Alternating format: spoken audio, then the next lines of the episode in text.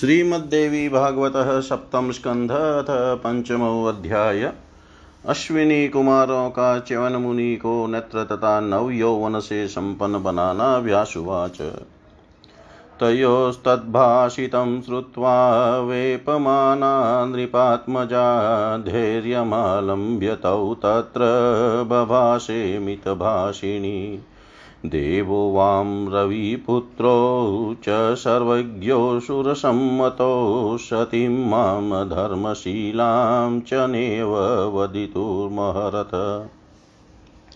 पित्रा दत्तासुरश्रेष्ठो मुनये योगधर्मिणे कथं गच्छामि तं मार्गं पुंश्चलिगणसेवितम् द्रष्टायं सर्वलोकस्य कर्मसाक्षी दिवाकर कस्यपाचेव सम्भूतो नेवं भाषितुमर्हथ कुलकन्यापतिं त्यक्त्वा कथमन्य भजे नरम् असारे संसारे जानन्तो धर्मनिर्णयम्।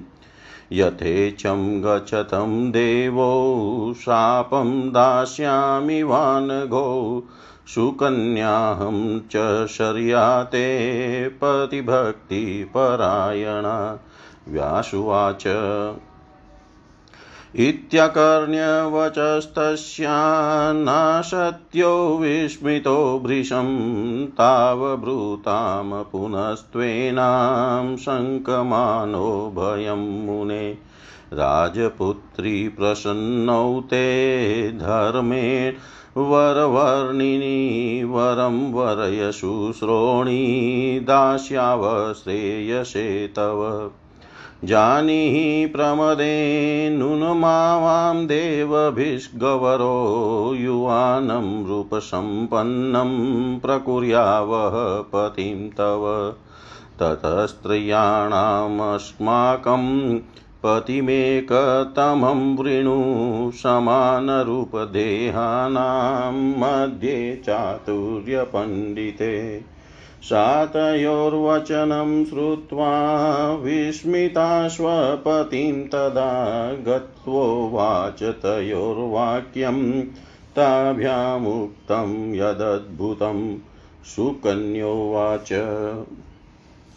स्वामिन सूर्यसुतौ देवौ सम्प्राप्तौ च वनाश्रमे दृष्टो मया दिव्यदेहो नाशत्यो भृगुनन्दन।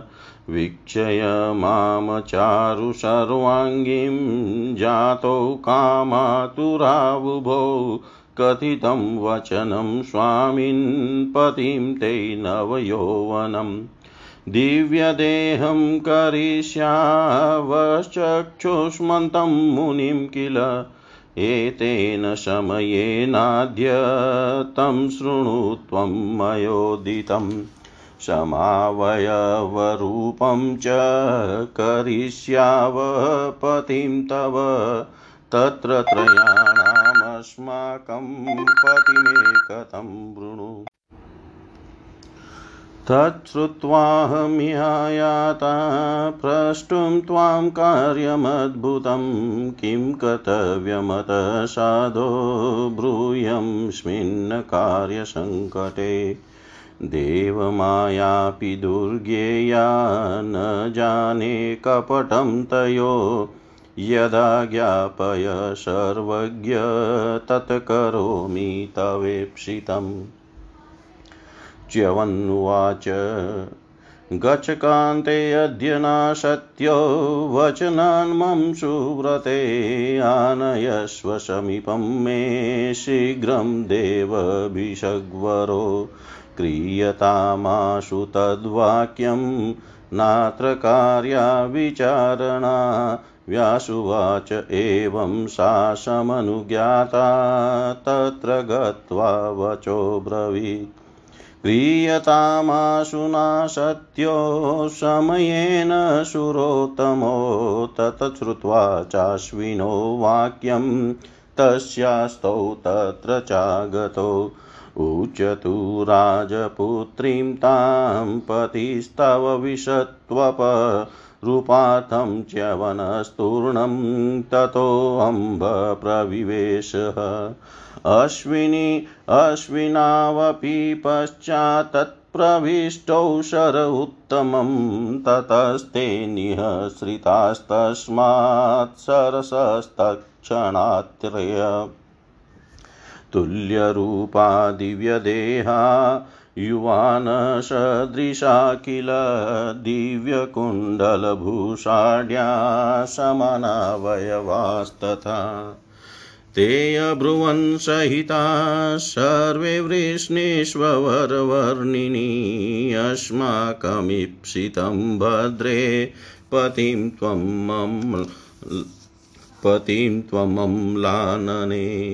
त्वमम्लानने यस्मिन्वाप्यधिका प्रीतिस्त्वं वृणुष्व वरानने व्यास उवाच सा दृष्ट्वा तुल्यरूपास्तान् समानवयसस्तथा एकस्वरास्तुल्यवेषास्त्रीन् वै देवसुतोपमान् सा तु संशयमाप्ना वीक्षय तान् सदृशाकृतीन् अजानन्ति पतिं सम्यग्व्याकुला समचिन्तयत् किं करोमि त्रयस्तुल्या कं वृणोमि न वेद्मयम् पतिं देवसुता हि एते संशये पतितास्म्यहम्। इन्द्रजालमिदं सम्य देवाभ्यामिह कल्पितम् कर्तव्यं किं मया चात्र मरणं समुपागतं न मया पतिमुत्सृज्य वरणीय कथञ्चन। देवास्त्वाधुनिक कश्चिदित्येषा मम धारणा इति सञ्चिन्तय मनसा परां विश्वेश्वरीं शिवाम्। दद्यौ भगवतीं देवीं तुष्टाव च कृशोदरी सुकन्योवाच शरणं त्वां जगन्मात प्राप्तास्मि वृषदुःखिता। रक्ष मे अद्य सती धर्मं नमामि चरणौ तव, नम पद्मोद्भवे देवी, नमः शङ्करवल्लभे।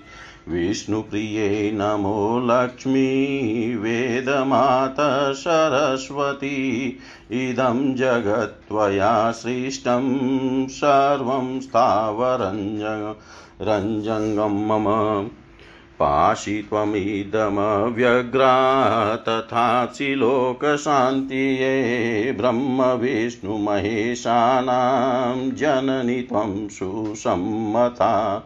बुद्धिदासी त्वं ज्ञानां, ज्ञानिनां मोक्षदा सदा आज्ञा त्वं प्रकृतिपूर्णा, पुरुषप्रियदर्शना, भुक्तिमुक्तिप्रदासी त्वं प्राणिनां विशदात्मनाम् अज्ञानां दुःखदा कामं सत्त्वानां सुखसाधना सिद्धिदा योगिनामं जयता कीर्तिदा पुनः सिद्धिदा योगिनामं जयदा कीर्तिदा पुनः शरणं त्वां प्रपन्नास्मि विस्मयं परमं गता पतिं दर्शय मे मातरम नास्मि मग्नास्मि शोकसागरे देवाभ्यां चरितं कूटं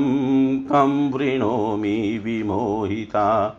पतिं दर्शय सर्वं ज्ञे विदित्वा मे सतीव्रतं व्यास उवाच। एवं स्तुता तदा देवी तथा त्रिपुरसुन्दरी। हृदयेस्त्या हृदयेष्यास्तदा ज्ञानं ददावासु सुखोदयं निश्चित्य मनसा तुल्यवयोरूपधरान् सती।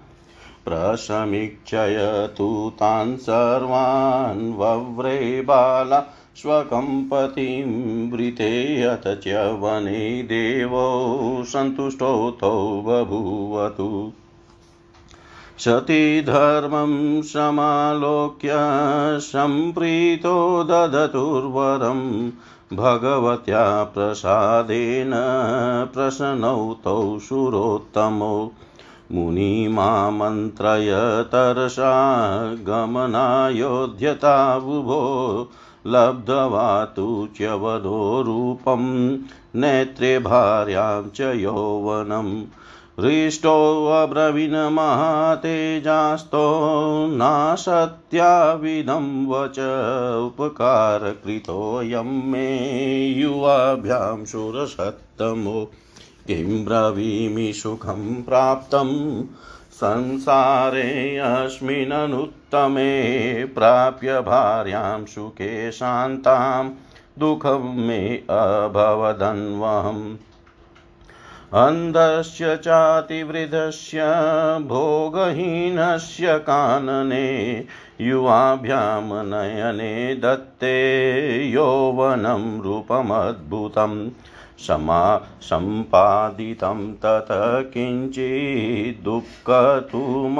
ब्रुवे उपकारिणी मित्रे यो नोपकुर्यात् कथञ्चन तं धिगस्तु नरं देवो, भवे च ऋणवान् भुवि तस्माद्वां वाञ्छितं किञ्चिद्दातुमिच्छामि साम्प्रतम्। आत्मनो ऋणमोक्षाय देवेशो नूतनस्य च प्रार्थितं वां प्रदास्यामि यदलभ्यं सुरासुरे ब्रुवातां वां मनोदिष्टं प्रीतोऽस्मि सुकृतेन वां श्रुत्वा तौ तु मुनेर्वाक्यं विमन्त्रय परस्परं। तमुचु तमु चतुर्मुनिश्रेष्ठं सुकन्यासहितं स्थितं मुने पितुप्रसादेन सर्वं नो मनसेप्सितम्। उत्कण्ठा सोमपानस्य वर्तते नौ सुरेशः विषभज विषजाविति देवेन निषिधोचं सग्रहे। शक्रेण वितते यज्ञै भ्रमणकनकाचले तस्मात् त्वमपि धर्मज्ञ यदि शक्तोषितापस कार्यमेतधिकर्तव्यं वाञ्छितं नोषु सम्मतम् एतद्विज्ञाय वा भ्रमण कुरु वाम सोमपायिनो पिपासास्ति सुदुष्प्रापा त्वतस त्वतः समुपयास्यति च्यवनस्तु तयो प्राह तच्छ्रुत्वा वचनं मृदु यदहं रूपसम्पन्नो वयसा च समन्वितकृतो भवद्भयावृद्ध सन्भार्यां च प्राप्तवानिति। तस्माद्युवां करिष्यामि, प्रीत्याहं सोमपायनो मिशतो देवराजस्य सत्यमेतद्ब्रवीम्यहम् राज्ञस्तु वितते यज्ञैश्वर्यातेरमितद्युतेत्याकर्ण्यवचो हृष्टौ तो दिवं प्रति जग्मतु, च्यवनस्तां गृहीत्वा तु जगामाश्रं मण्डलं, च्यवनस्तां गृहीत्वा तु जगामाश्रम मण्डलम्। व्यास जी बोले, उन अश्विनी कुमारों की वह बात सुनकर मित भाषिणी राजपुत्री सुकन्या थर थर कांपने लगी और धैर्य धारण करके उनसे बोली, हे देवताओं, आप दोनों सूर्य पुत्र हैं। आप लोग सर्वज्ञ तथा देवताओं में सामान्य हैं। मुझ पतिव्रता तथा धर्मपरायणा स्त्री के प्रति आपको ऐसी बात नहीं कहनी चाहिए। हे सुरश्रेष्ठो मेरे पिताजी ने मुझे इन्हीं योग परायण मुनि को सौंप दिया है। तब मैं वह भी चारिणी स्त्रियों के द्वारा सेवित उस मार्ग का अनुसरण कैसे करूँ? कश्यप से उत्पन्न हुए भगवान सूर्य समस्त प्राणियों के कर्मों के साक्षी हैं। ये सब कुछ देखते रहते हैं। इन्हीं के साक्षात पुत्र रूप आप लोगों को ऐसी बात नहीं कहनी चाहिए। कोई भी कुलीन कन्या अपने पति को छोड़कर किसी अन्य पुरुष को इस सारहीन जगत में भला कैसे स्वीकार कर सकती है? धर्म सिद्धांतों को जानने वाले आप दोनों अपनी इच्छा के अनुसार चाह, जहाँ चाहे चले जाइए, अन्यथा हे निष्पाप देवताओं, में आप लोगों को साप दे दूँगी। पति की भक्ति में तत्पर रहने वाली, मैं महाराज सरयाति की पुत्री सुकन्या हूँ। व्यास जी बोले, हे राजन, सुकन्या की यह बात सुनकर अश्विनी कुमार बहुत विस्मय में पड़ गए। उसके बाद मुनि चैवन के भय से सशंकित उन दोनों ने सुकन्या से कहा, सुंदर रंगों वाली हे राजपुत्री, तुम्हारे इस पति धर्म से हम दोनों परम प्रसन्न हैं। ये सुश्रोणी तुम वर मांगो, हम तुम्हारे कल्याणार्थ अवश्य देंगे। हे प्रमदे, तुम यह निश्चय जान लो कि हम देवताओं के श्रेष्ठ वेद्य हैं। हम अपनी चिकित्सा से तुम्हारे पति को रूपवान तथा युवा बना देंगे। ये चातुर्य पंडिते, जब हम ऐसा कर दें, तब तुम समान रूप और देह वाले हम तीनों में से किसी एक को पति चुन लेना। तब उन दोनों की बात सुनकर सुकन्या को बड़ा आश्चर्य हुआ। अपने पति के पास जाकर वह सुकन्या अश्विनी कुमारों के द्वारा कही गई वह अद्भुत बात उनसे कहने लगी। सुकन्या बोली, हे स्वामिन, आपके आश्रम में सूर्य पुत्र दोनों अश्विनी कुमार आए हुए हैं। हे भृगुनंदन, दिव्य देह वाले उन देवताओं को मैंने स्वयं देखा है। मुझ सर्वांग सुंदरी को देखते ही वे दोनों कामाशक्त हो गए। हे स्वामिन, उन्होंने मुझसे यह बात कही। हम लोग तुम्हारे पति नचन मुनि को निश्चय ही नव यौवन से संपन्न, दिव्य शरीर वाला तथा नेत्रों से युक्त बना देंगे। इसमें यह एक शर्त है, उसे तुम मुझसे सुन लो। जब हम तुम, तुम्हारे पति को अपने समान अंग तथा रूप वाला बना दें, तब तुम्हें हम तीनों में से किसी एक को पति चुन लेना होगा। उनकी यह बात सुनकर आपसे इस अद्भुत कार्य के विषय में पूछने के लिए मैं यहाँ आई हूँ। ये साधो, अब आप मुझे बताएँ कि इस संकटमय कार्य के आ जाने पर मुझे क्या करना चाहिए? देवताओं की माया बड़ी दुर्बोध होती है। उन दोनों के इस छद्म को मैं नहीं समझ पा रही हूँ। अतः हे सर्वज्ञ, अब आप ही मुझे आदेश दीजिए। आपकी जो इच्छा होगी, मैं वही करूँगी।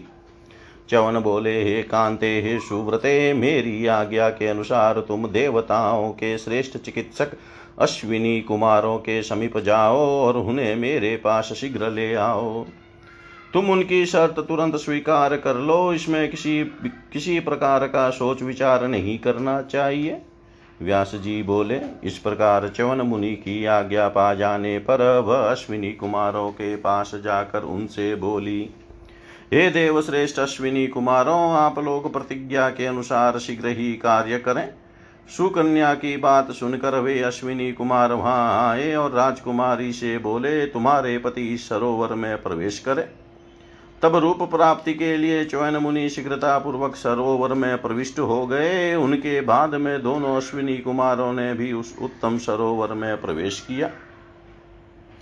तदनंतर वे तीनों तुरंत ही उस सरोवर से बाहर निकल आए। उन तीनों का शरीर दिव्यता वे समान रूप वाले थे और एक समान युवा बन गए। शरीर के सभी समान अंगों वाले वे तीनों युग युवक दिव्य कुंडलों तथा आभूषणों से सुशोभित थे। वे सभी एक साथ बोल उठे, हे वरवर्णनी, हे भद्रे, हे अमलानने, हम लोगों में जिसे तुम चाहती हो, उसका पति रूप में वर्ण कर लो। हे वरानने, जिसमें तुम्हारी सबसे अधिक प्रीति हो, उसे पति रूप में चुन लो। व्यास जी बोले देव कुमारों के समान प्रतीत होने वाले उन तीनों को रूप अवस्था स्वर वेशभूषा तथा आकृति में पूर्णतः एक जैसा देख कर वह सुकन्या बड़े असंजम, असमंजस में पड़ गई। वह अपने पति चवन मुनि को ठीक ठीक पहचान नहीं पा रही थी। अतः व्याकुल होकर सोचने लगी, मैं क्या करूँ? ये तीनों देव कुमार एक जैसे हैं, अतः मैं यह नहीं समझ पा रही हूँ कि इनमें से पति रूप में किसका वर्ण करूँ। मैं तो बड़े संशय की स्थिति में पड़ गई हूँ। दोनों देवताओं, अश्विनी कुमारों ने यह विचित्र इंद्रजाल यहाँ रच डाला है। इस स्थिति में मुझे अब क्या करना चाहिए? मेरे लिए तो यह मृत्यु ही उपस्थित हो गई है। मैं अपने पति को छोड़कर किसी दूसरे को कभी नहीं चुन सकती। चाहे वह कोई परम सुंदर देवता ही क्यों न हो, यह मेरा दृढ़ विचार है। इस प्रकार मन में भली भांति सोचकर कटी प्रदेश वाली वह सुकन्या कल्याण स्वरूपिणी पराम्बा भगवती भुवनेश्वरी के ध्यान में लीन हो गई और उनकी स्तुति करने लगी। सुकन्या बोली, हे जगदम्बे, मैं महान कष्ट से पीड़ित होकर आपकी शरण में आई हूँ। आप मेरे पातिवृत्य धर्म की रक्षा करें। मैं आपके चरणों में प्रणाम करती हूँ। हे पद्मोद्भवे, आपको नमस्कार है। हे शंकर प्रिय हे देवी, आपको नमस्कार है। हे विष्णु की प्रिया लक्ष्मी, हे वेद माता सरस्वती, आपको नमस्कार है। आपने ही इस संपूर्ण चराचर जगत का सृजन किया है। आप ही सावधान होकर जगत का पालन करती हैं और प्रलय काल में लोक शांति के लिए इसे अपने में लीन भी कर लेती हैं। आप ब्रह्मा, विष्णु तथा महेश की सुसम्मत जननी है। आप अज्ञानियों को बुद्धि तथा ज्ञानियों को सदा मोक्ष प्रदान करने वाली है। परम पुरुष के लिए प्रिय दर्शन वाली आप आज्ञामयी तथा पूर्ण प्रकृति स्वरूपिणी है। आप श्रेष्ठ विचार वाले प्राणियों को भोग तथा मोक्ष प्रदान करती है। आप ही अज्ञानियों को दुख देती है तथा सात्विक प्राणियों का सुख साधन भी आप ही हैं। हे माता, आप ही योगी जनों को सिद्धि, विजय तथा कीर्ति भी प्रदान करती हैं। हे माता, महान असमंजस में, पड़ी हुई मैं इस समय आपकी शरण में आई हूँ। आप मेरे पति को दिखाने की कृपा करें। मैं इस समय शोक सागर में डूबी हुई हूँ, क्योंकि इन दोनों देवताओं अश्विनी कुमारों ने अत्यंत कपटपूर्ण चरित्र उपस्थित कर दिया है। मेरी बुद्धि तो कुंठित हो गई है, मैं इनमें किसका वर्ण करूँ? हे सर्वज्ञ, मेरे पातिव्रत्य पर सम्यक ध्यान देकर आप मेरे पति का दर्शन करा दें। व्यास जी बोले, इस प्रकार सुकन्या के स्तुति करने पर भगवती त्रिपुर सुंदरी ने शीघ्र ही सुख का उदय करने वाले ज्ञान उसके हृदय में उत्पन्न कर दिया। तदनंतर अपने पति को पा लेने का मन में निश्चय करके साध्वी सुकन्या ने समान रूप तथा अवस्था वाले उन तीनों पर भली भांति दृष्टिपात करके अपने पति का वर्ण कर लिया। इस प्रकार सुकन्या के द्वारा चयन मुनि के वर्ण कर लिए जाने पर वे दोनों देवता परम संतुष्ट हुए और सुकन्या का सती धर्म देख कर उन्होंने उसे अति प्रसन्नता पूर्वक वर प्रदान किया। तत्पश्चात भगवती की कृपा से प्रसन्नता को प्राप्त वे दोनों देव श्रेष्ठ अश्विनी कुमार मुनि से आज्ञा लेकर तुरंत वहाँ से प्रस्थान करने को उद्यत हो गए। सुंदर रूप नेत्र यौवन तथा अपनी भार्या को पाकर चवन मुनि अत्यंत हर्षित हुए। उन महातेजस्वी मुनि ने अश्विनी कुमारों से ये वचन कहा, हे देववरों, आप दोनों ने मेरा यह महान उपकार किया है। क्या कहूँ? ऐसा हो जाने से इस सुंदर संसार में अब मुझे परम सुख मिल गया है। इसके पूर्व मुझे, मुझ अंधे अत्यंत वृद्ध तथा भोग सामर्थ्य से हीन पुरुष को ऐसी सुंदर केश पाश वाली भार्या पाकर भी इस वन में सदा दुख ही दुख रहता था। आप लोगों ने मुझे नेत्र, युवावस्था तथा अद्भुत रूप प्रदान किया है। अतः मैं भी आपका कुछ उपकार करूँ। इसके लिए आपसे प्रार्थना कर रहा हूँ, हे देवताओं, जो मनुष्य उपकार करने वाले मित्र का किसी प्रकार का उपकार नहीं करता, उस मनुष्य को धिकार है। ऐसा मनुष्य पृथ्वी लोक में अपने उपकारी मित्र का ऋणी होता है। अतएव हे देवेश्वरों, मुझे नूतन शरीर प्रदान करने के, आपके ऋण से मुक्ति के लिए मैं इस समय आपको कोई अभिलषित वस्तु आपको प्रदान करना चाहता हूँ। मैं आप दोनों को वह अभिष्ट वस्तु प्रदान करूँगा, जो देवताओं और दानवों के लिए भी अलभ्य है। मैं आप लोगों के इस उत्तम कार्य से बहुत प्रसन्न हूँ। अब आप लोग अपना मनोरथ व्यक्त करें। च्यवन मुनि का वचन सुनकर परस्पर विचार विमर्श करके वे दोनों अश्विनी कुमार सुकन्या के साथ बैठे हुए उस मुनि श्रेष्ठ से कहने लगे, हे मुने पिताजी की कृपा से हमारा सारा मनोरथ पूर्ण हो चुका है। किंतु देवताओं के साथ सम्मिलित होकर सोम रस पीने की हमारी इच्छा शेष रह गई है। एक बार सुमेरु पर्वत पर ब्रह्मा जी के महायज्ञ में इंद्रदेव ने हम दोनों को वेद्य कहकर सोम पात्र ग्रहण करने से रोक दिया था। अतएव हे धर्मज्ञ, हे तापस, यदि आप समर्थ हो तो हमारा यह कार्य कर दीजिए। हे भ्रमण हमारी इस प्रिय इच्छा पर विचार करके आप हम दोनों को सोमपान का अधिकारी बना दीजिए। सोमपान की अभिलाषा हमारे लिए अत्यंत दुर्लभ हो गई है, वह आपसे शांत हो जाएगी। उन दोनों की यह बात सुनकर चवैन मुनि ने मधुरवाणी में कहा, आप दोनों ने मुझ वृद्ध को रूपवान तथा युवा अवस्था से संपन्न बना दिया है और आपके अनुग्रह से मैंने साध्वी भार्या भी प्राप्त कर ली है। अतः मैं अमित तेजस्वी राजा शरियाति के विशाल यज्ञ में देवराज इंद्र के समक्ष ही आप दोनों को प्रसन्नता पूर्वक सोमपान का अधिकारी बना दूँगा। मैं यह सत्य कह रहा हूँ। यह बात सुनकर अश्विनी कुमारों ने हर्षपूर्वक स्वर्ग के लिए प्रस्थान किया और चौन मुनि भी सुकन्या को साथ लेकर अपने आश्रम पर चले गए। इति श्रीमद्देवी भागवते महापुराणे अष्टादशसाहस्रयां सहितायां सप्तमस्कन्धे अश्विभ्यां च्यवन्द्वारा सोमपानाय प्रतिज्ञावर्णनं नाम पञ्चमोऽध्याय सर्वं श्रीशां सदाशिवार्पणम् अस्तु। ॐ विष्णवे नमः, ॐ विष्णवे नमः, ॐ विष्णवे नमः। श्रीमद्देवी भागवत सप्तम स्कंध षष्ठो अध्याय। राजा सरियाती के यज्ञ में च्यवन मुनि का अश्विनी कुमारों को सोम रस देना।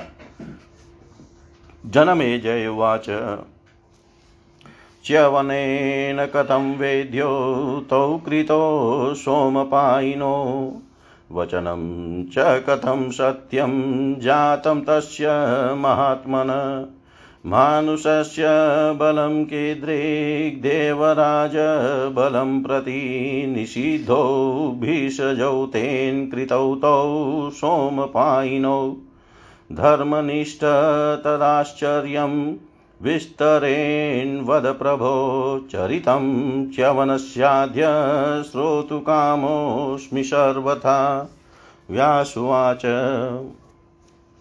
निशामयमहराच्चरितं परमाद्भुतं च्यवनस्य मखेतस्मिन् चर्याते भूर्विभारत।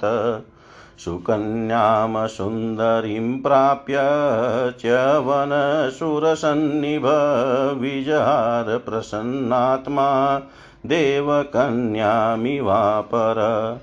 कदाचिदच्छर्याति भार्यां चिन्तातुराभृशं पथिं प्राहवेपमाना वचनं रुदति प्रिया। राजन्पुत्री त्वया दत्ता, मुनये अन्धाय कानने मृता जीवती सा तु दृष्टव्या सर्वथा त्वया। गच्छनाथ मुनेस्तावदाश्रमं द्रष्टुमादरात् किं करोति सुकन्या? सा प्राप्य नाथं तथाविधम् पुत्रीदुःखेन राजर्षे दग्धास्मि सर्वथा हृदि। तामानय विशालाक्षीं तपक्षामां मदन्तिके। पश्यामि सर्वथा पुत्रीं कृशाङ्गीवल्कलावृतां मन्दं पति समासाद्य दुःखभाजं कृशोदरीं।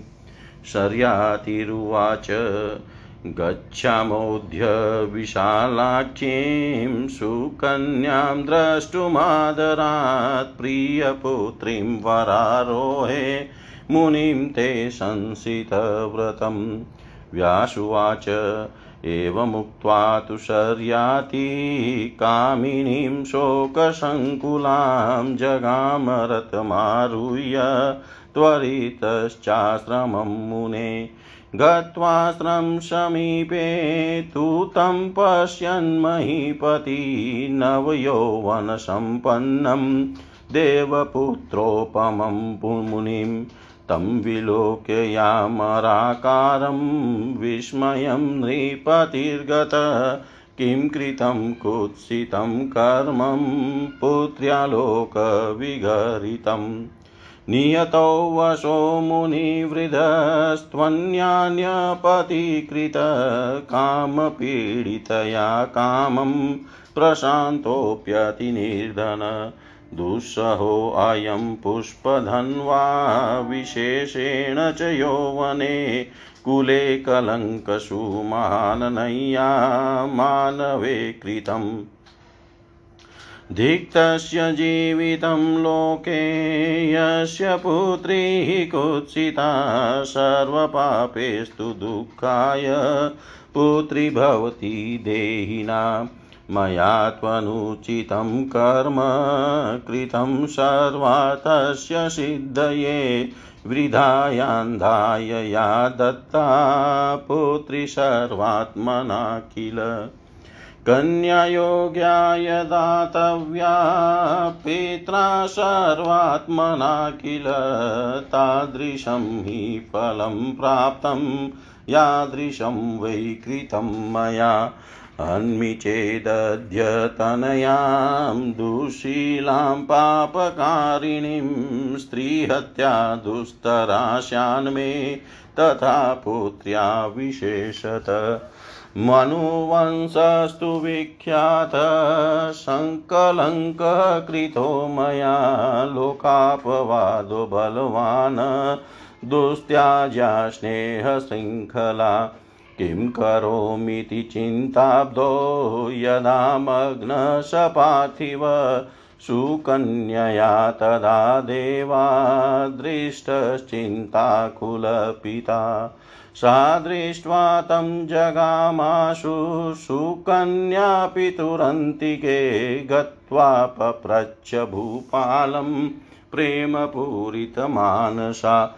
किं विचार्यसे राजश्चिन्ता व्याकुलितानन उपविष्टं मुनिं वीक्षय युवानम्बुजे क्षणम् एह यो हि पुरुषव्याघ्र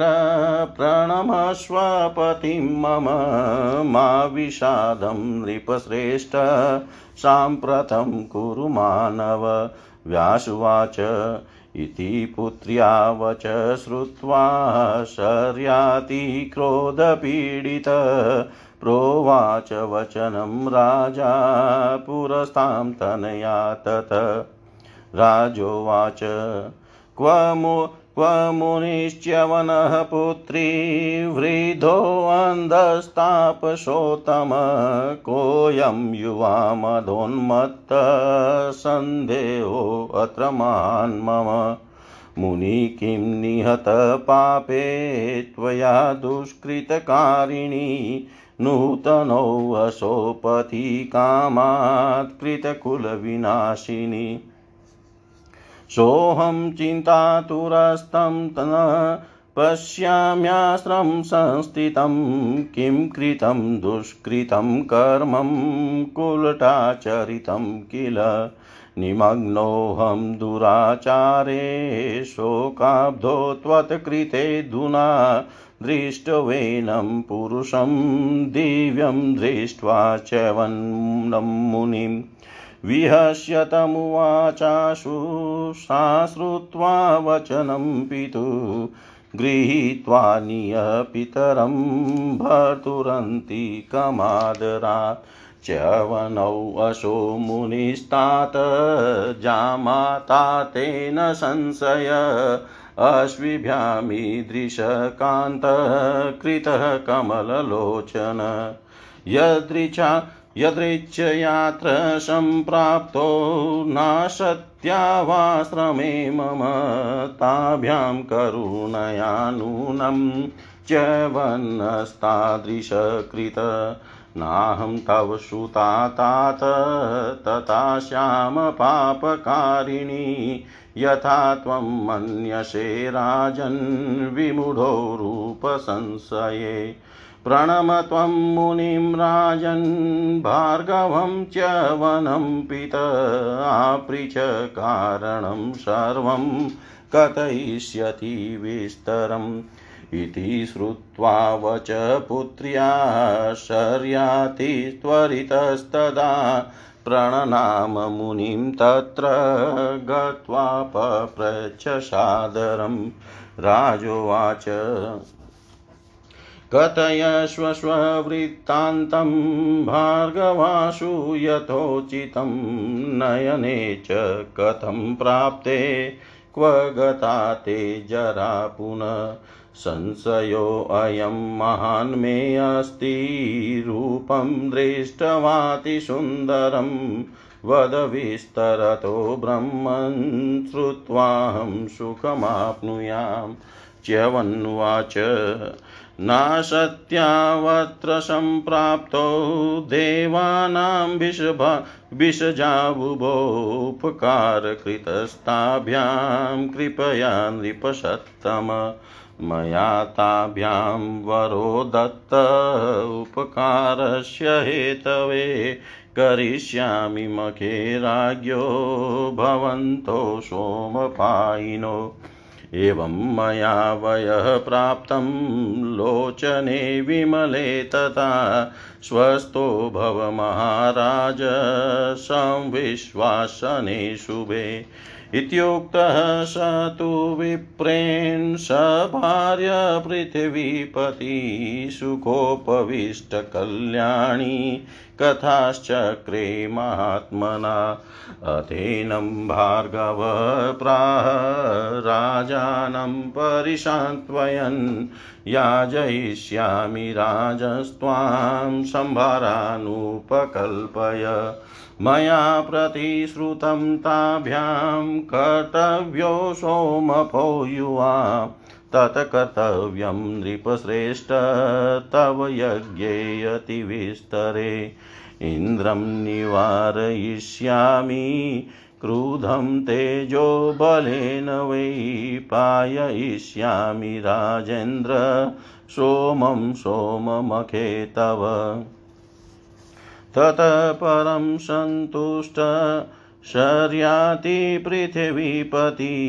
च्यवनस्य महाराज, तद्वाक्यं प्रत्यपूजयत् सम्मान्य च्यवनं राजा, जगाम नगरं प्रति स भार्यश्चातिसन्तुष्ट कुर्वन् वार्तां मुने किल।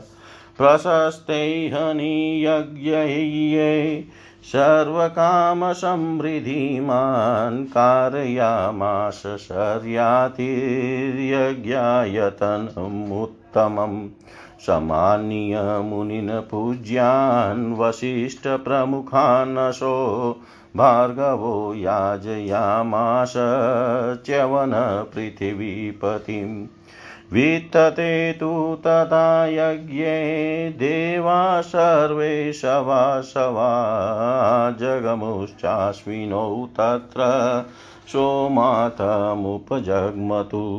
इन्द्रस्तु शङ्कितस्तत्र वीक्षय तावश्विनावुभो पप्रचत् च सुरान् सर्वान् किमेतो समुपागतो चिकित्सको न सोमाहि केनानीता विहेति च नाब्रुवन्नमरास्तत्र राज्ञस्तु वितते मखे।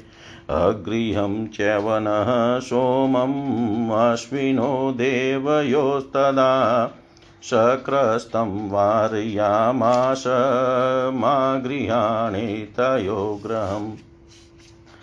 कामाः च्यवनस्तत्र कथमेतो रवेशुतो न ग्रहारो च नाशत्यो ब्रूहि सत्यं शचीपते न शङ्करो समुत्पन्नो धर्मपत्नीसुतो रवे।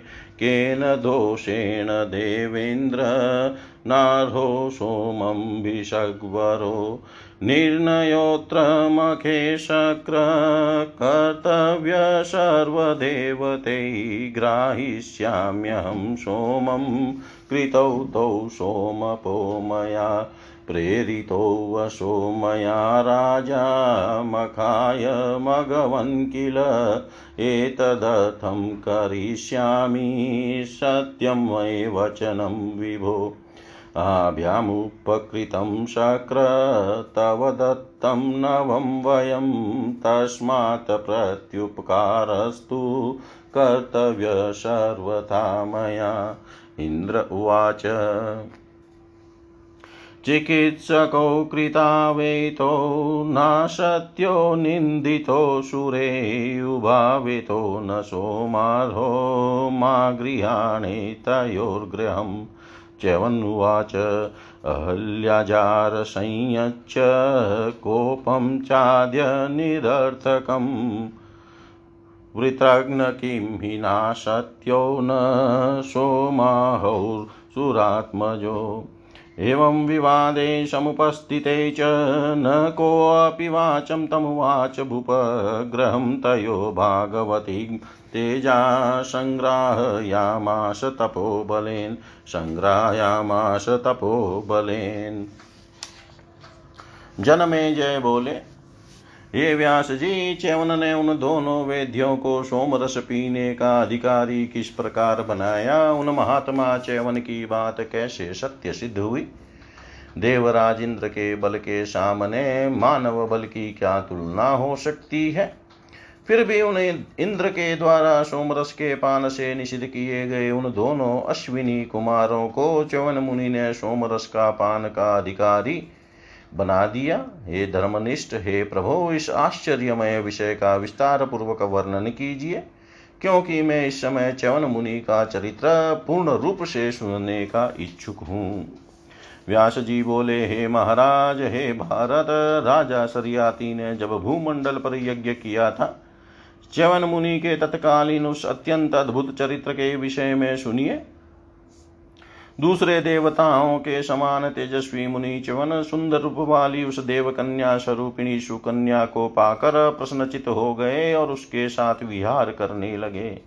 एक समय की बात है, महाराज सरियाती की पत्नी अपनी कन्या के विषय में अत्यंत चिंतित हो उठी। कांपती और रोती हुई वे अपने पति से बोली, हे राजन, आपने वन में एक अंधे मुनि को पुत्री सौंप दी थी। वह न जाने जीवित है अथवा मर गई। अतः आपको उसे सम्यक रूप से देखना चाहिए। हे नाथ, आप मुनि चैवन के आश्रम में आदर पूर्वक यह देखने के लिए जाइए कि उस प्रकार का पति पाकर वह सुकन्या क्या कर रही है।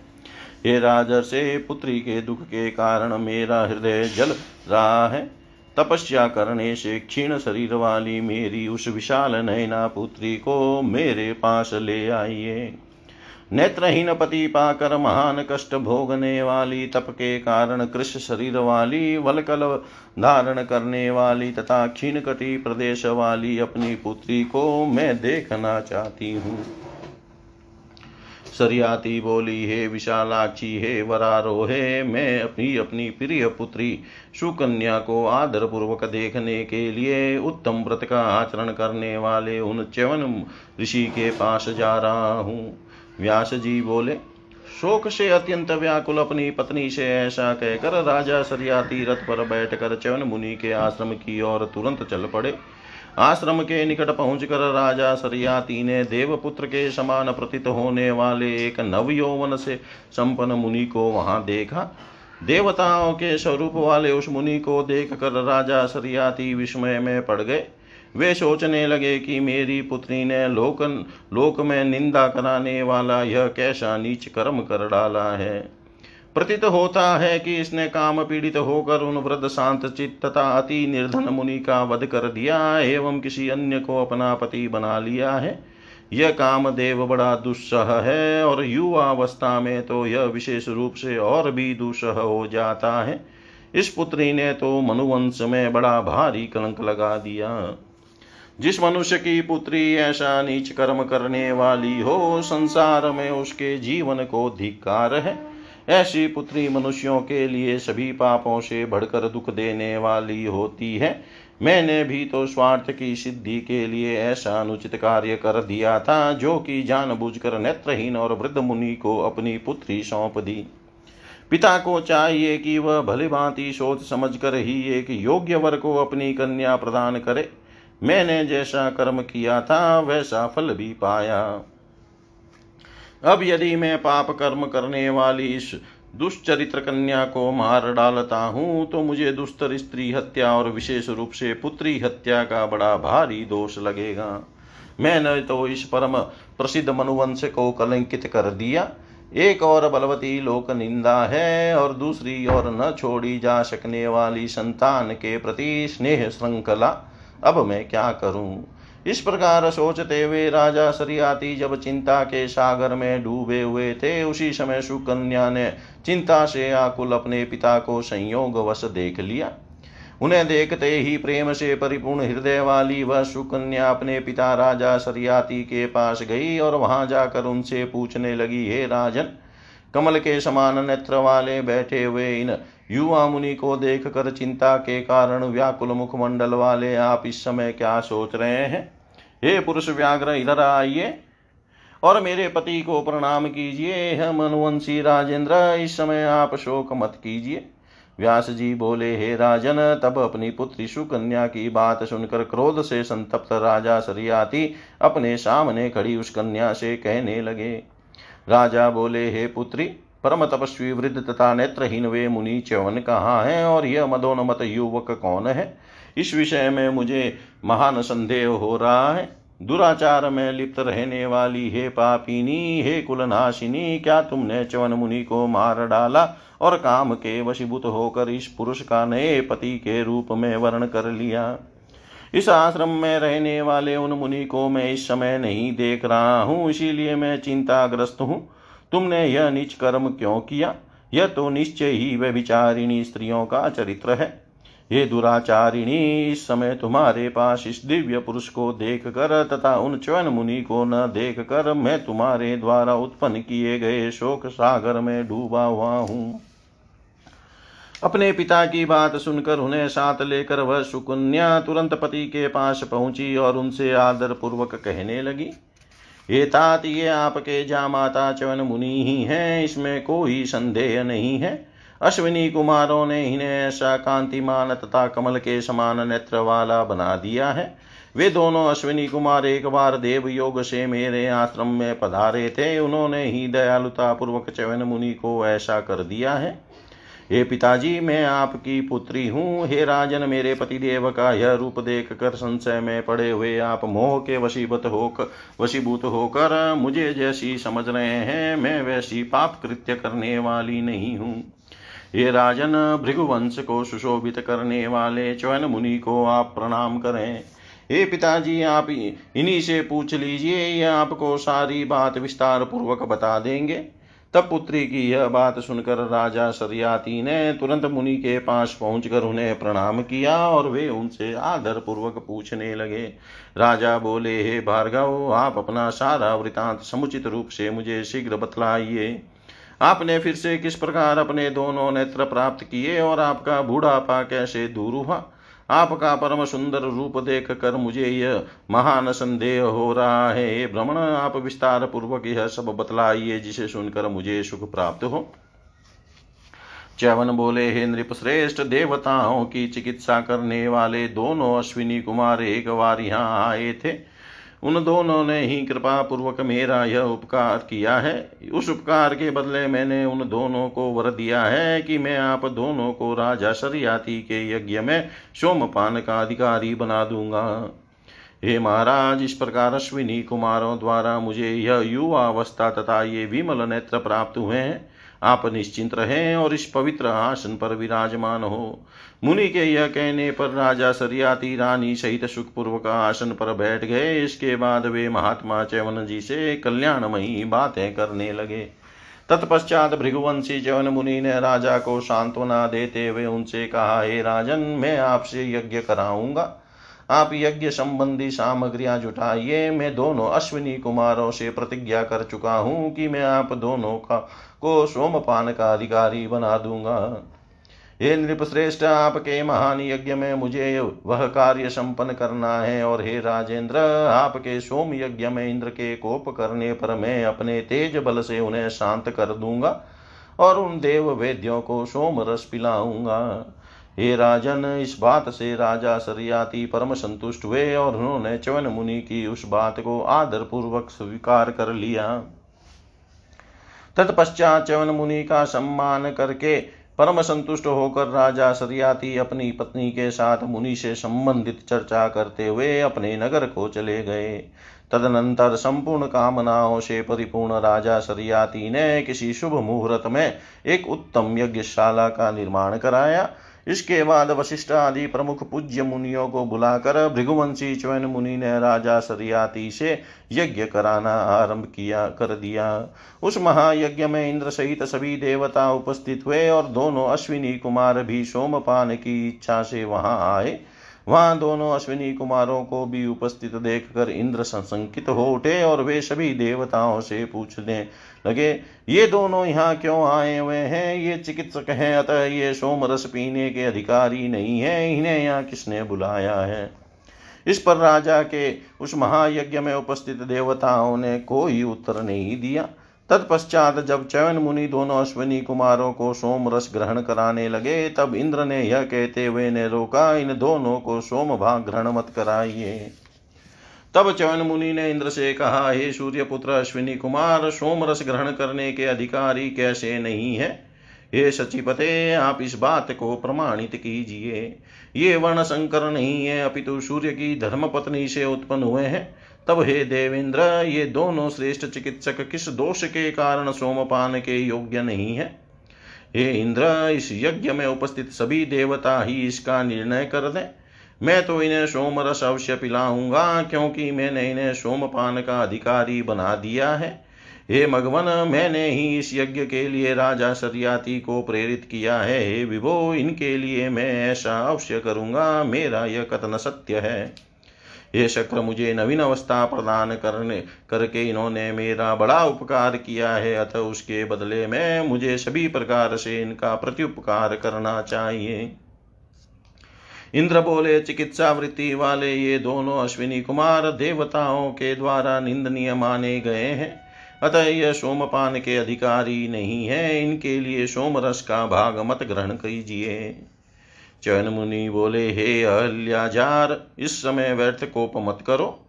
वृत्र का वध करने वाले ही इंद्र, ये देवपुत्र अश्विनी कुमार सोमपान के अधिकारी क्यों नहीं है?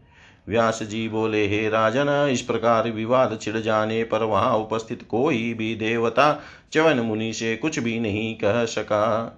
तब अपने तपोबल के द्वारा अत्यंत तेजस्वी चवन मुनि ने सोम रस का भाग लेकर अश्विनी कुमारों को दे दिया।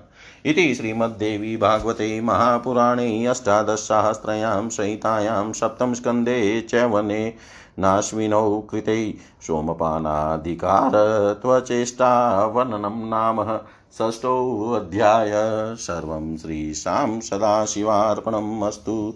ॐ विष्णवे नमः, ॐ विष्णवे नमः, ॐ विष्णवे नमः।